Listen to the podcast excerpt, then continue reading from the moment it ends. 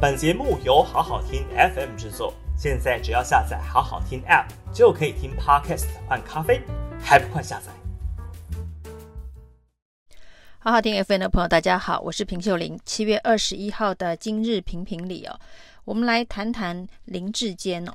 这个论文门的风波有了一个最新的进展哦，台大终于组成了论文的审议委员会。那这个审议委员会呢，大概有五到七名专家学者组成，是由这个台大的社科院的院长苏宏达当召集人，五到七人的审议小组，今天已经确定了。七月二十号正式的成立，也就是两个月，九月二十号之内呢，会有一个结论哦，就是林智坚的论文到底有没有涉及抄袭，学位需不需要撤销？不过呢，林智坚跟郑文灿呢、啊、这一对兄弟啊，最近可以说在桃园市行走浮选行程啊，常常可以看到形影不离的林智坚跟郑文灿在不同的行程当中出现。那当然呢，郑文灿是全力的投入辅选，要把行政资源、组织动员所有的这一个力量都加在林智坚的身上。但是最近发生了一个争议啊，也就是呢，郑文灿带着林智坚足桌敬酒的这一个画面流出来哦。那这个照片呢，因为发生就是在此时此刻，根据桃园市政府的防疫的规范呢、啊，那在餐饮场所是不能够足桌敬酒的。但是流出来的画面跟照片呢，这个林智坚跟郑文灿是足桌敬酒。那到底这个该不该罚？有没有违反防疫的相关的规范呢、啊？那桃园市的卫生局说要进一步的了解。那郑文灿呢自己主动说，那就请卫生局开罚，以至于呢是郑文灿罚郑文灿的状况出现了。那郑文灿罚郑文灿，其实这个难道是只有罚郑文灿或是林智坚吗？那足桌敬酒的其他被敬酒的人是不是也应该要一起开罚？因为是大家一起违反了防疫规定啊。但郑文灿显然想要大事化小，那就是请卫生局开了三千块的罚单。但是呢，郑文灿解释哦，这是从严从高标准，所以才需要开罚。因为呢，规范在餐饮场所不可以脱口罩足桌敬酒，但是并没有规范在民宅也不可以哦。那这个是在这个私宅里头的餐饮饮宴的这个足桌敬酒、哦、那这听起来好像是因为郑文灿要求要用最高标准、最严格的标准来对自己要求，对林智坚要求、哦、那第一个疑问就是，那其他的宾客难道都不需要开罚吗？那大家都违反了相关的规定、哦、那卫生局到底该怎么认定、怎么处置啊？那显然郑文灿是希望事情赶快的落幕。结果呢，这个郑文灿说以民宅来说不一定要开罚，但是他自己用最高标准要求，所以请卫生局开罚，罚三千。呃，这个说法当然所谓的餐饮场所包不包含在民宅里头有好几个这一个好几桌的这样子的一个状态哦，因为现在大家知道所谓的餐饮场所的定位定义是很广泛的、哦、那现在很流行的一种餐厅叫做私厨哦，就是在民宅在私人的这个场所，那也许是一桌，也许是两桌，可能比郑文灿的这一个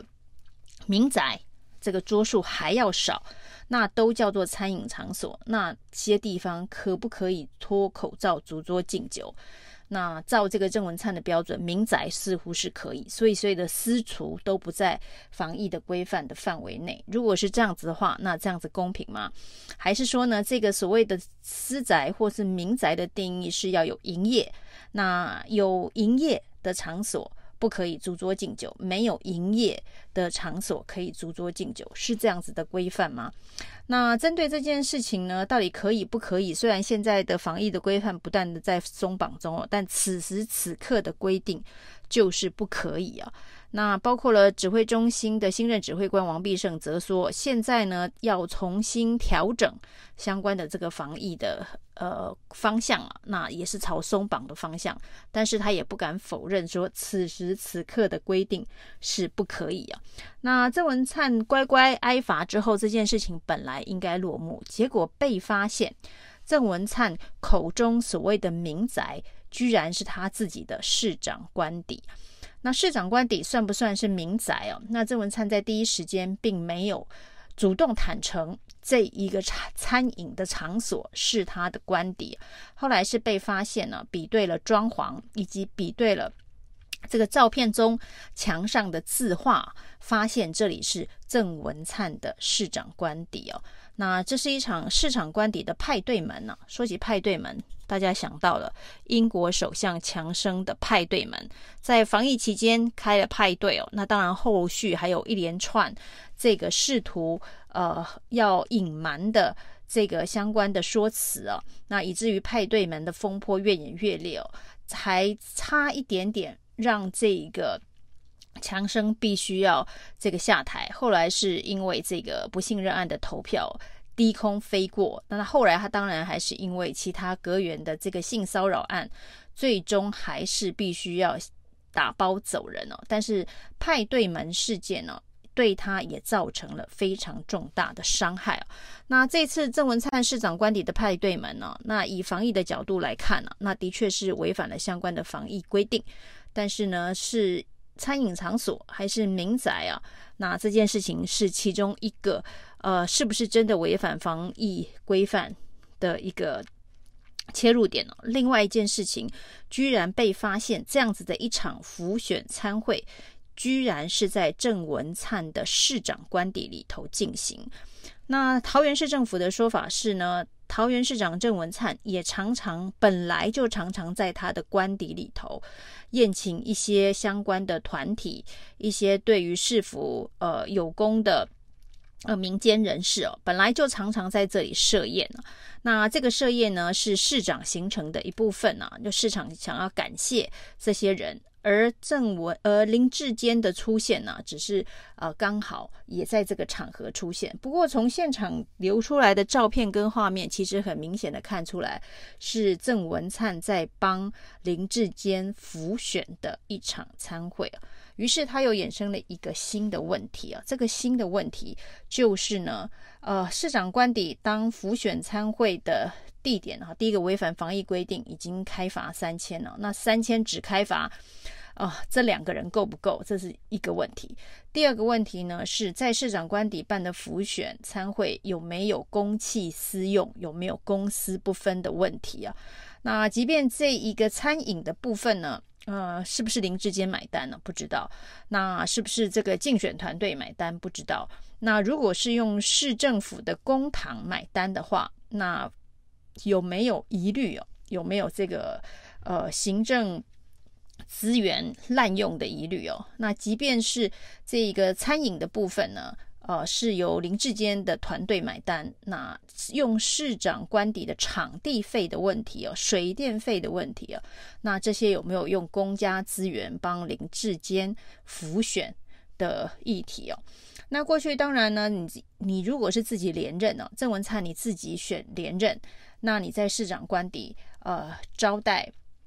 这些你觉得呃对市政有帮助的这个民间团体啊。那这的确慰劳有功人士，这的确呃可以算是市长权责的一部分哦，市长工作的一部分哦，你很难切割，这是为了辅选还是为了市政工作？但是今天林志坚的角色出现了，那这显然你就不能说他是市政工作的一部分，是市长职务的一部分哦，而是呃林志坚的这一个选举形成的一部分哦。那这部分理论上不应该在这个时候动用动用到桃园市政府的公帑，这是比较和这个行政的中立行政的这个公私分明的一个做法。事实上呢，民进党政府在这一种公私不分的状况是非常非常多。那在这个指挥中心的这个交接典礼，为什么会突然出现一个指挥官交接典礼这件事情哦？由这个现场的主持人歌功颂德念了十二分钟，让这个陈时中跟王必胜交接哦。那用的是防疫中心记者会的场合，已经是非常的奇怪了。结果后来居然被发现啊，他这一个交接典礼似乎是外包的，因为现场的主持人呢是民视的主播。那这到底是有没有又花了公帑，又花了卫福部的预算，防疫预算，防疫指挥中心的一场指挥官交接记者会，难道还要外包给外面的公关公司或是电视台来这一个策划主持吗？那这到底有没有花钱这件事情哦？那这个指挥中心的这个发言人庄人祥说的非常的暧昧不明哦，他没有说没有。